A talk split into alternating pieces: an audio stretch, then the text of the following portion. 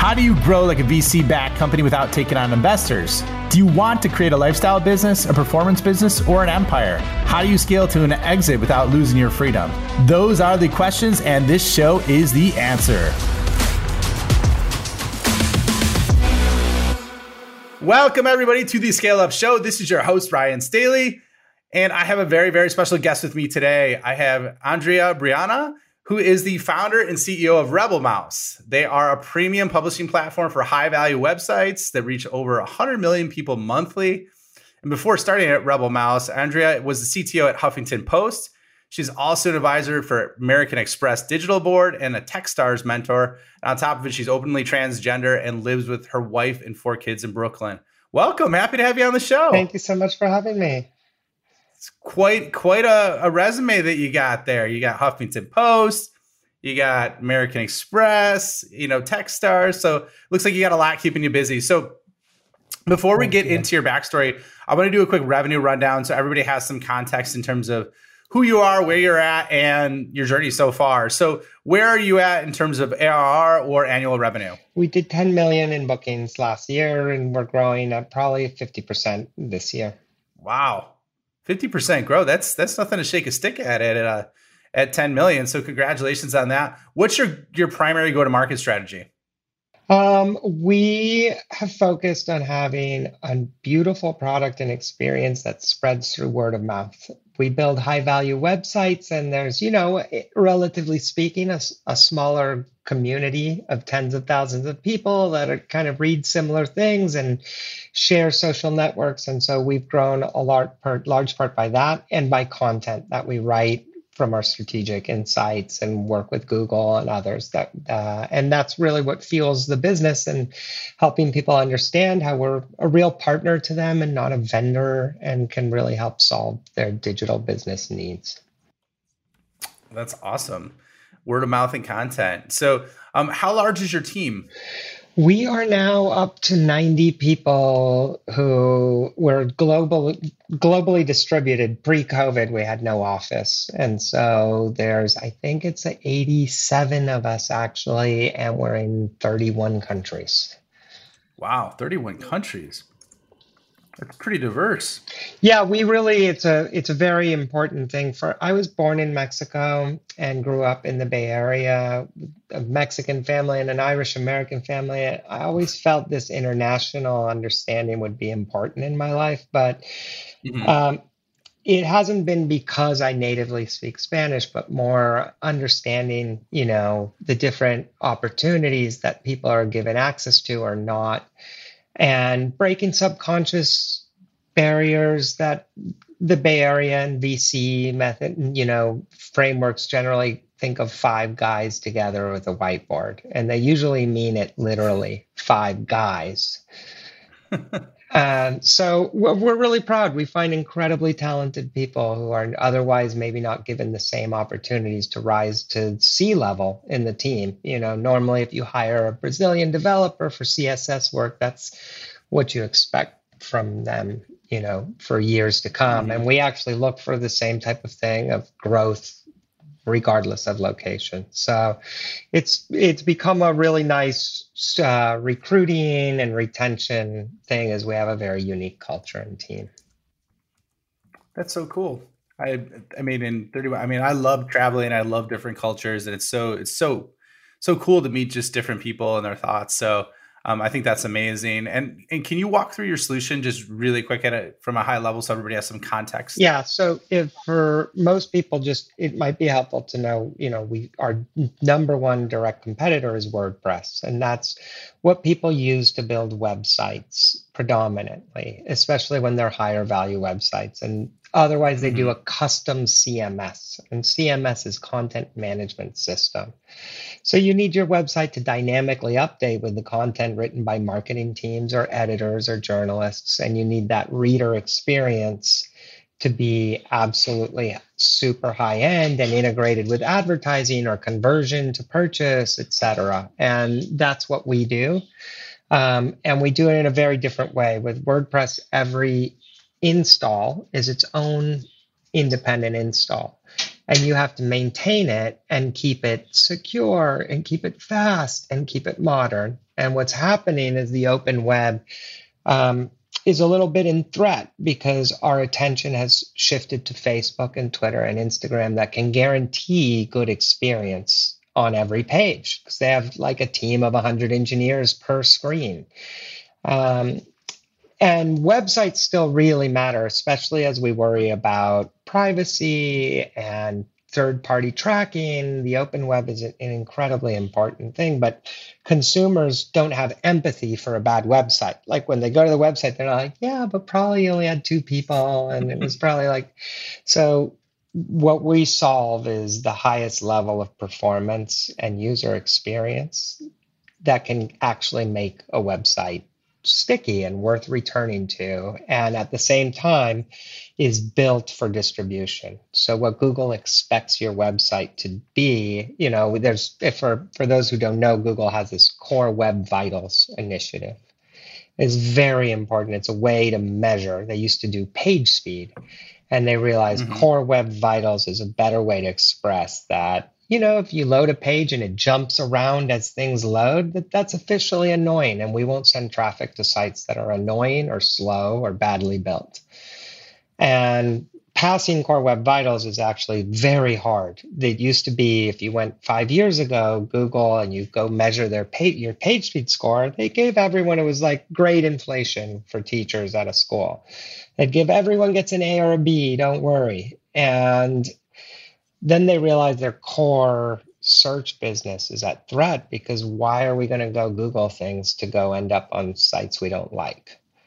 So mm, yeah. it's a real real problem that they're really truly addressing now. And so what they switched with core web vitals is everybody got a failing grade. It's like the teacher goes berserk and literally no one passes and you're allowed to retake the test but now a year and a half after announcing core web vitals very few sites are getting a good grade most of them are getting absolute fails and mm. that type of a thing is what we keep all of our clients modern on. So it's not that each one of our clients has to worry about it.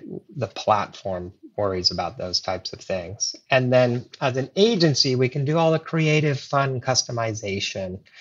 You know, we have a site called Market News, which sells content to traders. So it's very important. It's financial, it's news you're going to spend money on. And they have a complex integration with Salesforce so that they're managing the subscription experience and they're making it efficient for their sales team.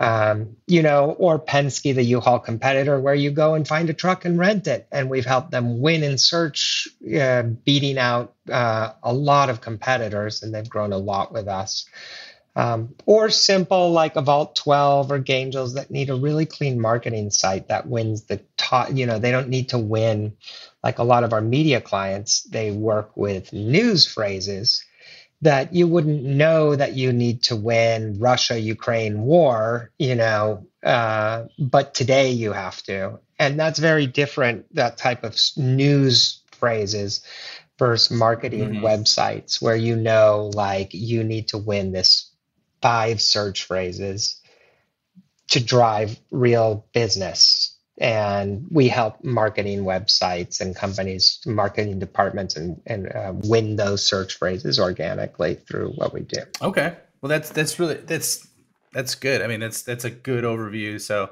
thank you for sharing that. And so, last but not least, what are you bootstrapped or are you funded? Um, I had a great network after the exit of Huffington Post, so it was pretty easy for me to raise money. I don't mean that as as a bragging point. I think maybe I should have raised less, but yeah, we've raised 23 million in total. Okay.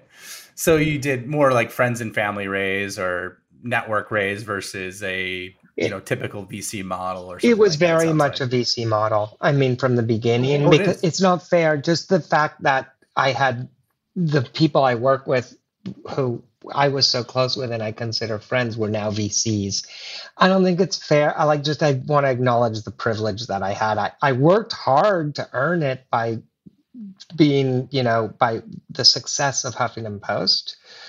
but yeah, it was. It felt as easy as friends and family to raise the first rounds for RebelMouse. I did hit a point. Just to be clear, we were going to raise another 25 million, and the numbers we didn't have the numbers to justify that. Mm-hmm. So we're an interesting company because while we raised 23 million about four or five years ago, we switched a bit to a model that would be sustainable. Normally, VC funded companies like they don't, they very frequently don't learn how to stop burning money in time. Mm-hmm. Yeah because you're in you're what you're told is learn to burn money. We you we gave you five million, go spend it. Don't keep it in a treasure chest. The whole point is we want you to be the next huge thing. So go spend that money. At the height for us of what I call stupidity, we were burning eight hundred thousand a month. Wow.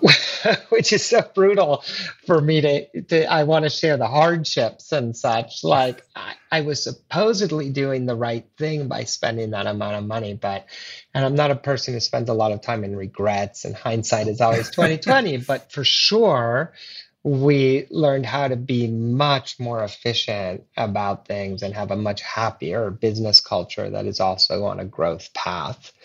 Uh, so, so quick question before you keep going on on that. Um, how, how, did you spend 800k a month? What was it mostly on? Was it on um, development resources? Was it on engineers? Was it on the most sales and marketing? The what most expensive people in the world are salespeople. they are. They are. I know. I come from that world, man. so, so, we had a. And, and we they're had really a expensive very, if you get them wrong. Had, oh, so expensive when you get them wrong, and when they're right but too early. And I think. I think back to one moment, Eric Hippeau who is the Hippeau Lerer Ventures, and he was CEO of Huffington Post. And I really adore the man. He's he's wonderful, so brilliant. I remember him telling me, "Are you ready?" Before we hired the sales, are you really ready to sell this thing like that? And with all this like great press and great growth and all this feeling of mojo, I said yes. But I think back to that moment where I should have said, no, wait, thank you for asking that question. Maybe we aren't ready. Because I had salespeople that fall into a few buckets. I had some salespeople that were absolutely awesome people who I love, who care about the people they're selling to. And I think maybe now we'd be ready for them, but we weren't ready when I hired them. And then we hired people who, I mean, to be blunt, fall into kind of like sociopath territory. Very, I've seen them before. Very toxic. I've worked with them before. Very high performing. Like the output, they bring real big deals to the table, but at what cost? Like it was crazy right. how they treated other people.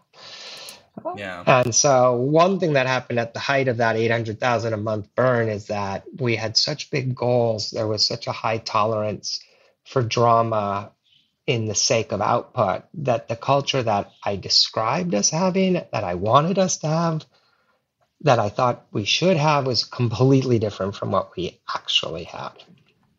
So we overspent also. I don't think you need an office. And we had a very gorgeous office in Soho in Manhattan, which was also very expensive. And I think it also attracted a lot of people who weren't really there for our mission of building this better consumer experience for the open web. That wasn't what they woke up and thought about. They loved the office in this hip neighborhood filled with other young people to go to lunch with. And, mm. You know, I don't take it against them, but when we drop that in order to what I always love building international teams at HuffPost, while we had an office and all of editorial was there, tech design engineering product was under me and we had 90% of the people all around the world and there were four or five of us in the office. So i love the going remote. Um, i mean i don't i try not to say remote because that sounds like you'll never be part of the hq you're remote and so we use distributed but um, but yeah uh, it's been a journey Yeah, it sounds like it. I mean, so it sounds like that was one of your biggest mistakes, like hiring too many salespeople too fast, sacrificing values for short-term aggressive growth targets is kind of what it sounds yeah. like. But it sounds like you got past that, right? Mm-hmm. And you you raised a lot of money. You had 23 million, which is awesome. But like, how did you get to this point where you're at 10 million and you're growing at 50% per year?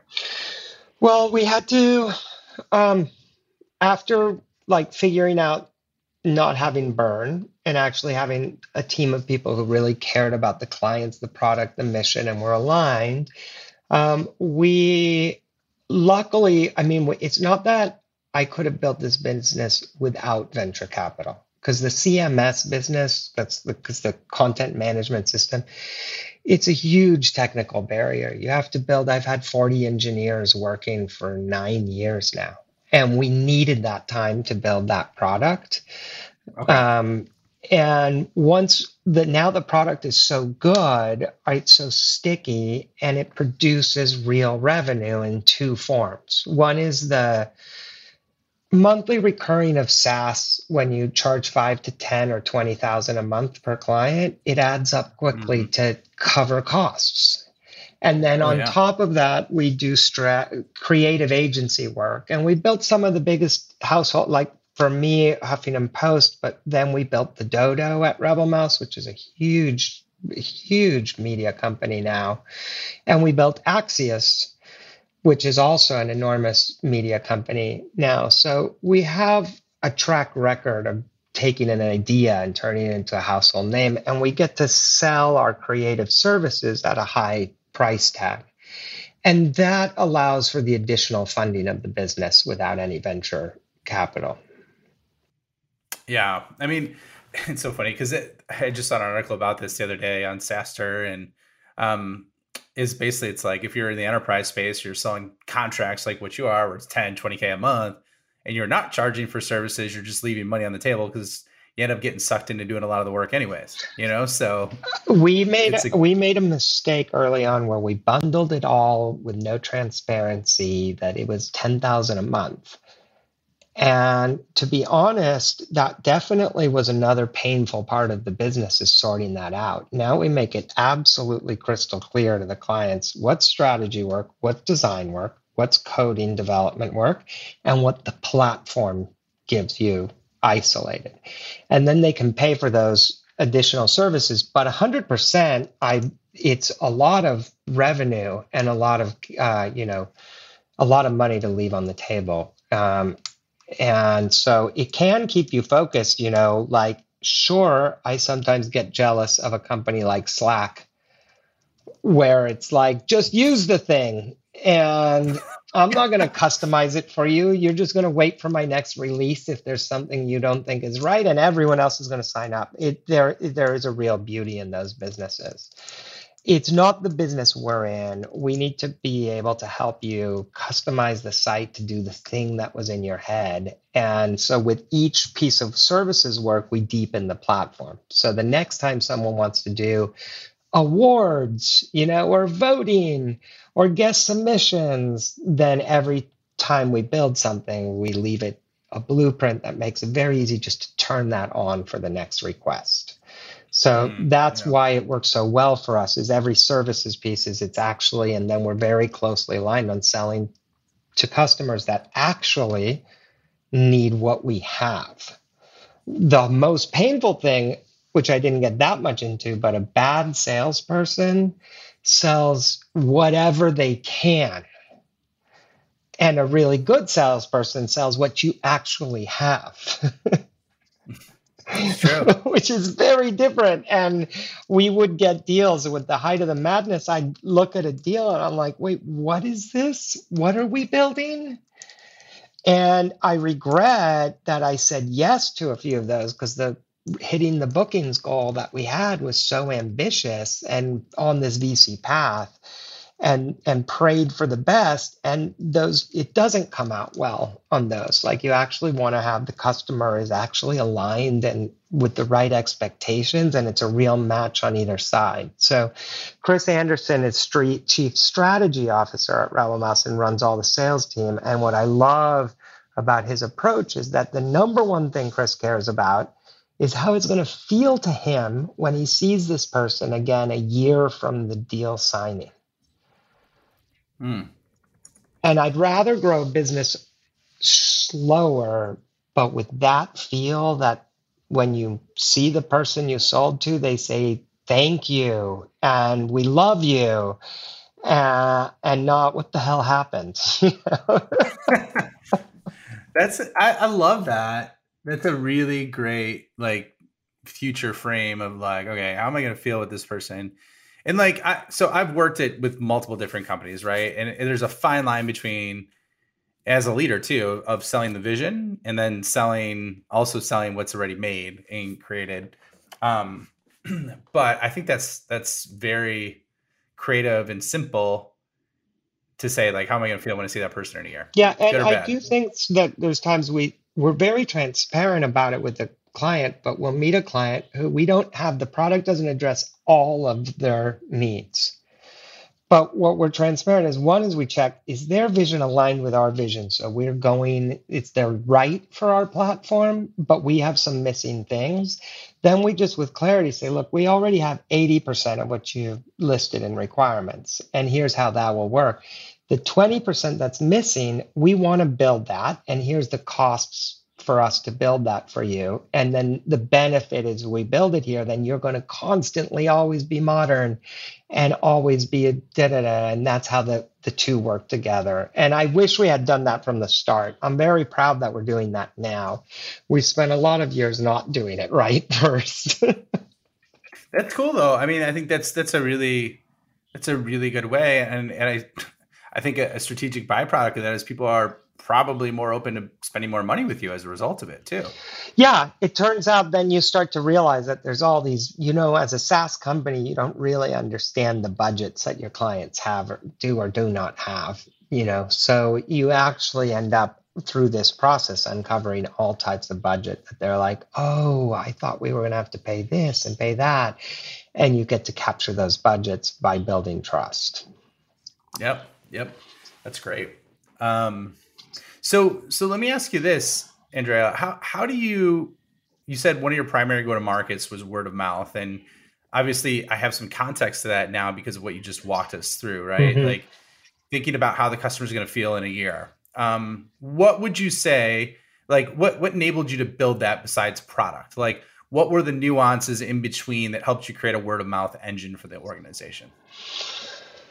Well, that's it's one that definitely it's kind of like I hadn't thought about it so much, but it is a profound question when you go into it deeply because, um, in a way, word of mouth starts at home base and your team. And how do they feel about the experience? You know, you hire mm-hmm. someone who has the right skills and data, and then you put them in your thing, and they're working with clients. And I think at the height of when we were off as a company, which I, I appreciate when founders don't just share their success, but I like that about the Ben Horowitz book where, you know, he filtered out everything that worked out and he just talked about the horrible parts. It was such a, I kind of enjoyed that. So, so to channel a little bit of that when we were totally off on this, you'd end up with team members feeling super stressed out and unhappy mm-hmm. and feeling like I'm just to put it bluntly as a team as a, an employee working on a team you have to feel pretty certain that it's what you're working on is going to be successful. And so when you think of word of mouth, it actually has to begin with you can believe it, and the people working on your team believe it too they can't wait for the thing to launch because of the numbers we're going to see and that feeling. And so I think a big part of it is starts with team and then it definitely is working with clients so that we understand their pain points often you know what happens in tech is that i have a metaphor is that technology can often be treated as the waiter instead of the chef. And so we're often given in tech, here's what I need. And you don't really hear the why do I need it? And so we always try to circle back and it's been a big one with our customers is like you want this because and in the end it's always back to more revenue and so when you when we help our clients actually generate. So you know for example in the website business you can do some really cool things to generate more page views quickly or to reduce your bounce rate quickly. But you only do those things because you want to grow revenue. And so when we were off, we were being maybe too shy to ask for their, we'd always ask for their traffic numbers and GA access mm-hmm. and be all in on that. But we really should have been asking, and where do you keep your revenue data and can we access that? It's more sensitive, but that's when you want to know, like when a chairman or a CEO is like, are they good or not? Well, if you change the revenue for the good, then they're going to like you. like it's that simple. So I think that aligning towards can we directly impact the revenue numbers, not just the page speed performance and the data, but all those things are just a means to the real thing, which is growing a business. It's true results. Yeah. Which is, yeah, true. I mean, like, not synthetic, you know, kind of dress up results, but actual results that are really going to move the needle. So yeah, I think that's. And if that's, anyone's I mean, if anyone's ever worked with an SEO consultant, you know that they, this exaggerates the world of web. You can spend forever not moving the needle. Mm-hmm. Or you can do in in Mexico. My my grandmother had this story she'd tell about this factory. I find that a lot of people in a lot of countries have their own version, but it was like in that time in Mexico where every town was building a factory, and then the factory would become the source of employment for the whole town. So the story is there's this little town dependent on the factory, and the factory breaks, and everyone's freaking out because no one can fix the factory. And without that factory, they're all lost their jobs. No one's going to get paid if the factory doesn't output. So they call a consultant who's really good at fixing factories. And he goes and climbs all the way up into the corner and he points to this hole and he's like, put duct tape on that. And it works, and the factory starts working. And they say, okay, how much do we owe you? And it was like, I don't know, 5,000 pesos in that time was like, what? That's so much money for duct tape? He's like, well, 4,999 for knowing where to put the duct tape. and I think that's our that's our business is like you want to move the needle in a, in the most effective way possible. I'm gonna I'm gonna reuse it. I'm gonna recycle that story. I, I recommend I'm not it. Like, I'm not gonna yeah I'm not gonna pretend like I grew up in Mexico in a little town or anything, and I got it from my grandma. But I like that, and I'm definitely gonna re-leverage that because I think that's cool. Four thousand nine hundred ninety dollars, know where to put the duct tape, right? so that's brilliant. Um, so so let's shift gears real quick because we're, we're almost out of time. Um, you know, you obviously did an amazing job of setting up a team of 90 in almost or I think 31 countries you you mentioned earlier. And you said that was one of your strengths. So or at least when we talked prior. Yeah. So what's your framework for creating an international team? And then what are the economic benefits of that? Well, the most important thing is that you find people who are actually aligned with your mission. If you think about that, you have to limit it to a geographic radius of can reach your office. That's an insane limiter in the world. It's it's mm-hmm. the, and that are available for the job. So I think the number one reason to do it is to find people who are absolutely passionate about what you're doing and it aligns with them because you have the whole world to look through. So the second thing is that you have to go deep into questioning all the unconscious biases that we're given. And I, I'm positive that most people don't wake up and say, I'm going to be a nationalist, racist, sexist person. but we also don't question underlyingly how we think about equality and treat each other. And so to exaggerate, you could have a a guy from India in Silicon Valley talking to someone his same age in India, and there will be a superiority complex for the one who's in California. Mm. And we do these things where if you hire someone and they graduated from Brown University and you know it and you have a junior marketing position for them, when you're describing the position, you're not just describing that position, you're describing what it can grow into because you inherently believe in that. International teams are almost never treated that way. So, for example, our chief creative officer is a, um, a woman in Serbia. She started as a junior account manager, and it quickly became obvious to us that she was unusually brilliant.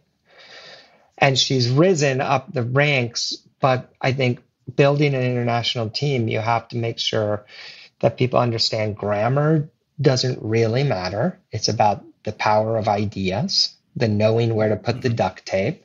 And then you have to um, get rid of a lot of unconscious barriers over, like, oh, she's in Brazil. That means she's remote and can't ever be growing that much in the team. So I think when you do those things, then a lot of really beautiful and fun things come is you start to see people for real. You don't see a CSS developer in Brazil. You see the person and their background and the where do they want to go. And you do those kinds of conversations that build real growth paths. And it was shocking how few companies are doing this. The gratitude I have from team members to be given these opportunities that nobody else would give them is it's it's pretty shocking to see how the state of technology is really kind of set up um, eh, with a lot of subconscious bias. That's I think that's amazing because like I never really thought of it that way. Um, so thanks for opening up my eyes to that, and and it's funny because like I don't know why this happens, but it seems like it, and it's not always as the episodes are released, but the guests that I interview, the founders I interview, have like an underlying theme. like I, I just it's it's so weird. Like literally, I just interviewed Steve Phillips yesterday. Um, they're about 50 million. He's at Zappi out of the UK, and he's he's really like his big thing was culture and autonomy, and so it aligns with kind of what you're yeah. talking about of like enabling it. He's he was he was so deep on like how he leverages like the best practices from Netflix for their culture building and Zappos and how they integrated that mm-hmm. in. And um, he even gave the story of like when they had a record breaking year and they all wanted to celebrate. He basically told the whole entire team, all right, you know, you get off early today. It's Friday. Go out for a nice dinner um, with your family. And the CFO said to him, this is the CEO I, I talked to. The CFO is saying to him, um, shouldn't we put a budget on that? And he's like, no. He's like, we're giving them the freedom to do that. And he, he the CFO was like, well, what if what if they spend too much, or what if they do that? And he goes, well, we have to trust them that they're going to do the right thing. And he said the average amount spent was 125 pounds or 125 dollars. Yeah. He's like, yeah, there was one or two people that spent 350 dollars, and they asked him, and they're like, well, my my parents were in town, so I took them out too, and I wanted to share in the experience with them. So it creates that loyalty. So I thought that's yeah, a beautiful story it. that kind of aligns with what you're talking Absolutely. about. Absolutely. Thank you for sharing that. It's funny how the universe does this, huh? yeah, I tell you, it happens every time. It, it's it's about different stuff, and I'm like, oh, and it's it's kind of like a slap in the face for myself that I need to like pay attention to that. You know what I mean? So um, so anyways, all right. So we're just about up on time. That was awesome. Um, let's um do a quick founder fire before we wrap. Um, what's your favorite book you've read over the past couple years? State of Wonder by Ann Patchett. Okay, haven't heard that before. It's not a business um, that's great. book. It's amazing though. Okay. Um, on top of it, too, um, you know, is there a podcast or show that you absolutely love?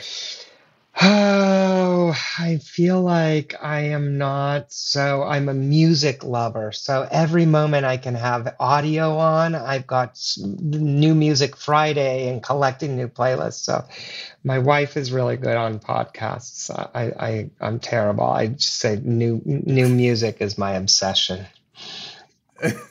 okay, no, that's awesome. And then um, you know, is there a founder that you follow or CEO that you follow they have an amazing respect for? Well, Ken Lerer is the real founder of Huffington Post and has started so many companies behind the scene. He kind of prides himself in being the man behind the man type of a personality. I've learned so so much from him. And a highlight is that he told me at one point, he said, you know, it's never a business decision. It's always a personal decision. Mm. Interesting. Okay, I like that. Um, and then what's an online tool you can't live without? Well, I think the way that I've wrapped in, you could just take Google's suite of Gmail, meetings, chat, docs, sheets, presentations. Like, whoa, that whole suite. I'm on Android. It's crazy how much Google has captured my, my digital life. Okay. Excellent. So this is an amazing episode. So where can people find you? Where can they find out more about RebelMouse? Rebelmouse.com. And yeah, if you've got a marketing site or a high traffic site, we'd love to talk with you. And I'm on Twitter uh, most frequently or LinkedIn, Andrea Breanna. Excellent. Well, thank you so much for for coming on today. It was a it was a pleasure, and um, I look forward to seeing everyone on the next episode. Thanks so much for having me.